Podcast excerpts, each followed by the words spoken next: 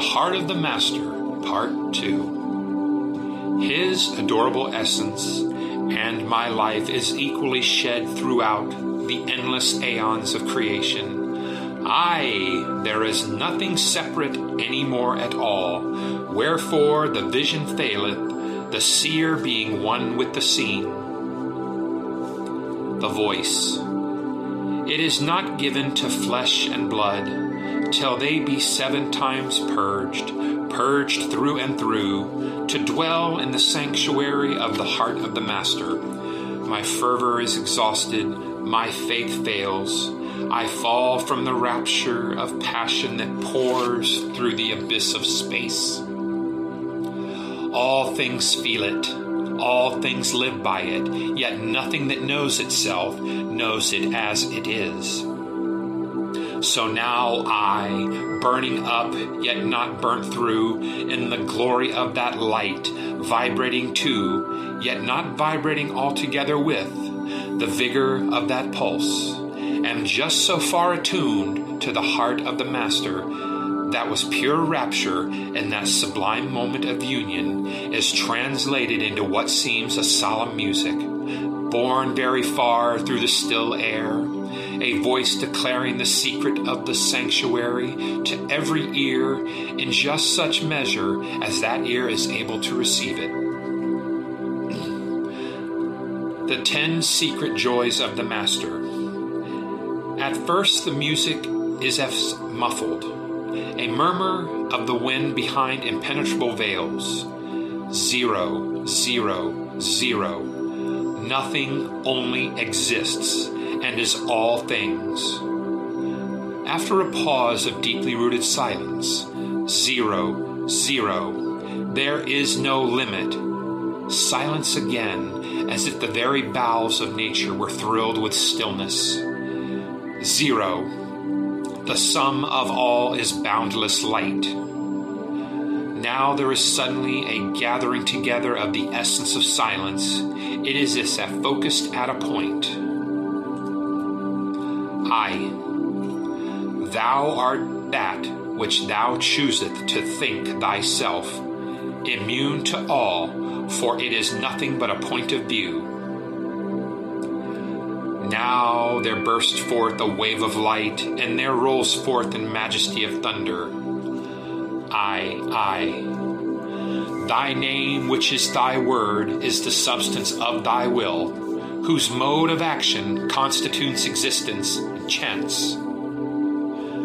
The music swiftly sinks to a low, brooding rapture, solemn and slow. I, I, I. That which thou createst is thine understanding of thy love.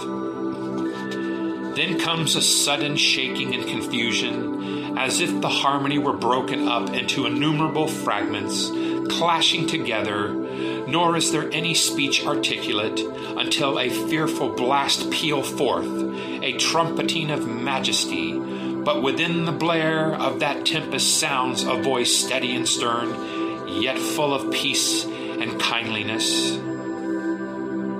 IV. The necessity of the universe is the measure of thy righteousness. Now follows martial music, wild and full of the rushing of fire. V. The movement of the universe is the fulfillment of thine energy. And this is blended with the echo of all former voices and their music, so that the whole abyss is filled with the orchestration to one symphony. VI. The order of the universe is the expression of the rapture of beauty. This fades away into a deep and tender tune, like nightingales beside a waterfall, and the voice comes twittering. V I I. The sensibility of the universe is the trump of thine imagination.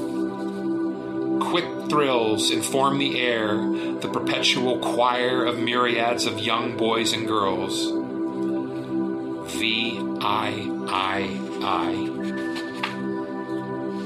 The mutability of the universe is the splendor of thine ingenuity. And now again all sound is gathered into one, an endless monotone of power impregnable, like the trumpeting of an elephant in spring. I X. The stability of the universe is change, the assurance of thy truth. Then, last of all, the soul of music takes the shape of a pure maiden's voice and she sings X. The perfection of the universe is the realization of the ideal of thy passion. Lo, in the silence following, is my spirit so enlightened at its apprehension of these secret joys of the Master that I was once more lost to myself and lived again for a little while, while in Him. The two and twenty secret instructions of the Master.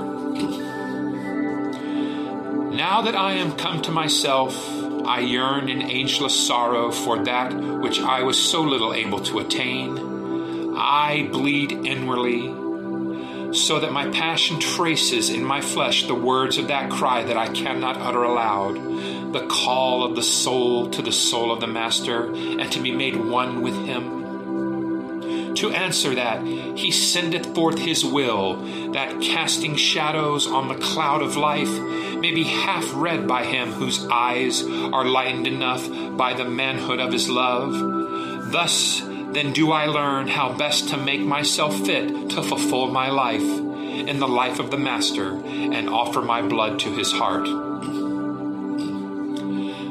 Zero. Know not all ways are lawful to innocence. Pure folly is the key to initiation. Silence breaks into rapture. Be neither man nor woman, but be both in one. Be silent, babe in the egg of blue, that thou mayest grow to bear the lance and grail. Wander alone and sing. In the king's palace his daughter awaits thee. I the true self is the meaning of the true will. Know thyself through thy way. Calculate well the formula of thy way. Create freely, absorb joyously, divide intently, consolidate completely. Work thou, omnipotent, omniscient, omnipresent, in and for eternity. I, I. Purity is to live only to the highest, and the highest is all be thou as Artemis to Pan. Read thou in the book of the law, and break through the veil of the virgin. I, I, I. This is the harmony of the universe. That love unites the will to create with the understanding of that creation. Understand thou thine own will. Love and let love. Rejoice in every shape of love, and get thy rapture and thy nourishment thereof. IV. Pour water on thyself. Thou shalt be a fountain to the universe.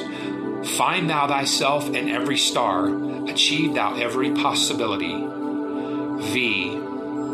Offer thyself virgin to the knowledge and conversation of thine holy guardian angel. All else is a snare. Be thou athlete with the eight limbs of yoga, for without these thou art not disciplined for any fight. VI. The oracle of the gods is the child voice of love in thine own soul. Hear to it. Heed not the siren voice of sense or the phantom voice of reason. Rest in simplicity and listen to the silence. VII. The issue of the vulture, two in one, conveyed. This is the chariot of power. Trink, the last oracle. V, I, I, I. Balance against each thought its exact opposite, for the marriage of these is the annihilation of illusion. IX. Wander alone, bearing the light in thy staff, and be the light so bright that no man seeth thee. Be not moved by aught without or within, keep silent in all ways. X. Follow thy fortune careless where it lead thee, the axle moveth not, attain thou that. XI. Mitigate energy with love, but let love devour all things.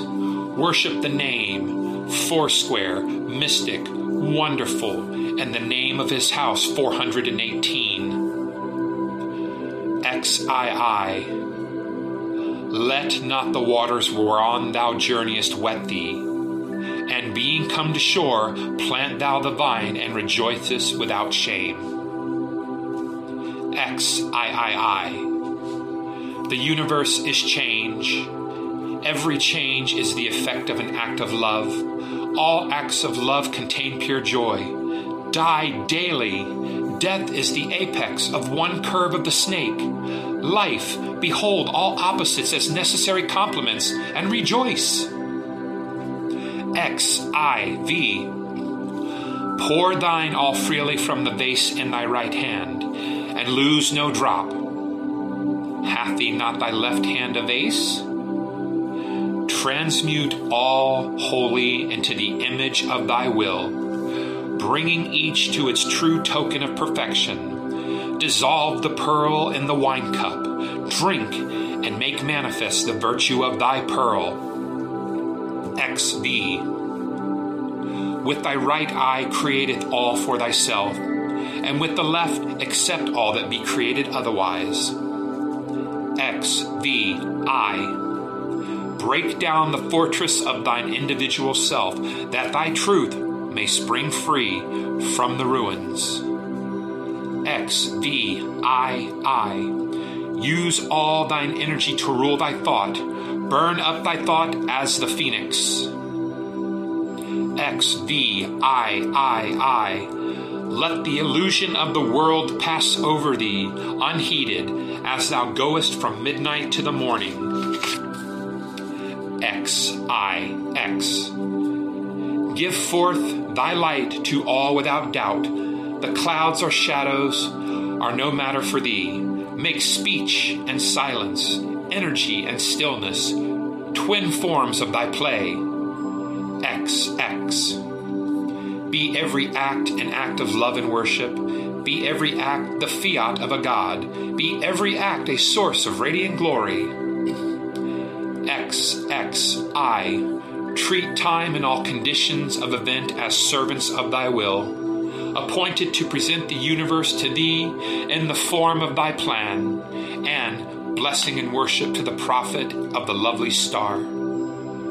The shadow suddenly fadeth as the clouds vanish from the sky, and there is no more writing of the heavens, for that which was written was graven upon mine heart. The four virtues of the heart of the Master. Light is throned in the heart of the Master, so that he thinks no evil, for in that light all is truth. Falsehood is but a function of the conditions of time and space and the idea of evil comes only from perceiving the oppositions which are transcendent by truth. So each thing that has hath its root in necessity, where the least of thy lost, the whole work should be marred. Life wells in the heart of the Master. Death is but the systole of that marvelous pulse. Faint are the phantoms of illusion. These, seized on by that vivid stream, thrill and throb with the glow of his reality. He leaves no possible form innate or inert. In him do partake the sacrament of birth to truth. Liberty leaps in the heart of the Master. For every man and every woman is a star. Each follows, free and joyful, its own will, for every will alike has its essential function in the rhythm of the heart of the Master.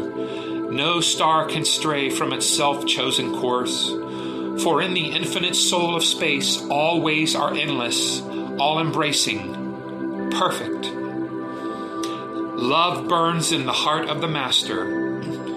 He, seeing only God in everything, with the white flame of worship, purges it of all its fancied imperfection his boundless adoration kindles space itself, leaving no void that is not compassed by his passion.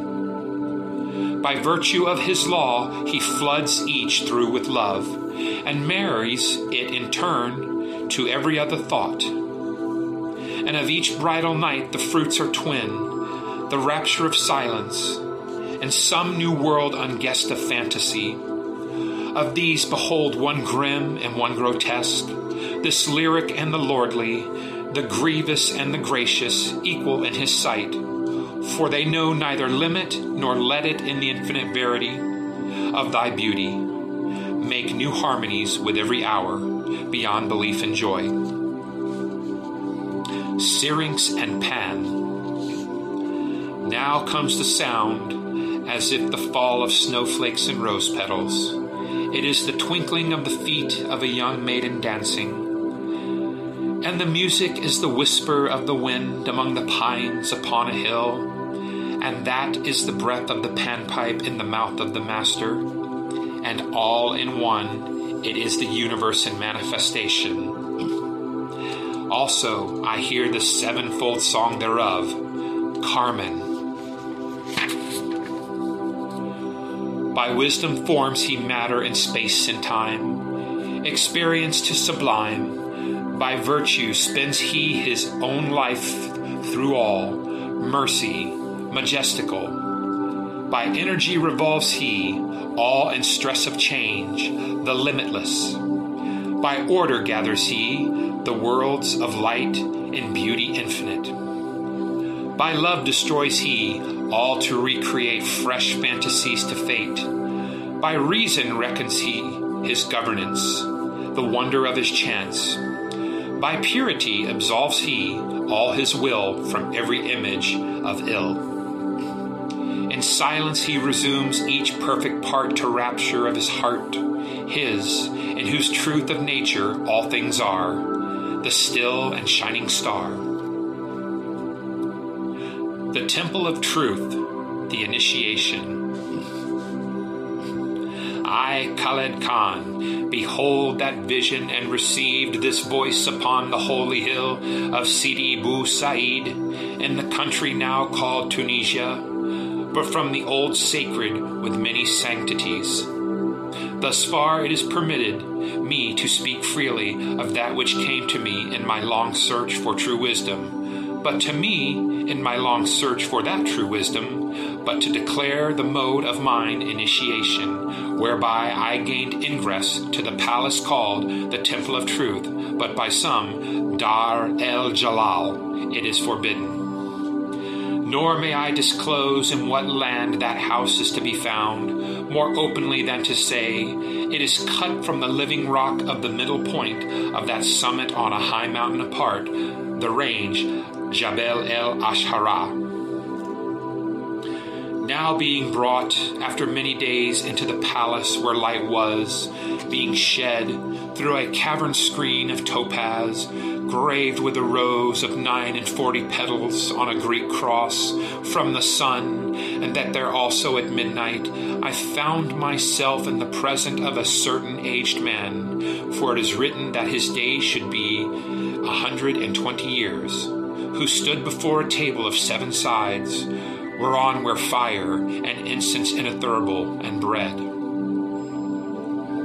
Of these did he bid me partake, and they being consumed, he took a phial of golden oil from their midst, and anointed mine eyes, and mine ears, and my lips. With that I was aware of the image of a god, severe and noble of aspect, his spirit utterly calm, in his right hand a sickle, and in his left an hourglass. And as I looked upon him, he reversed his wrist, for the last grain of sand was fallen through. Then did my instructor point with a little wand to a great chart not wholly filled, and there came a shadow of a man's hand, and drew the image of a lying at the end of the writing.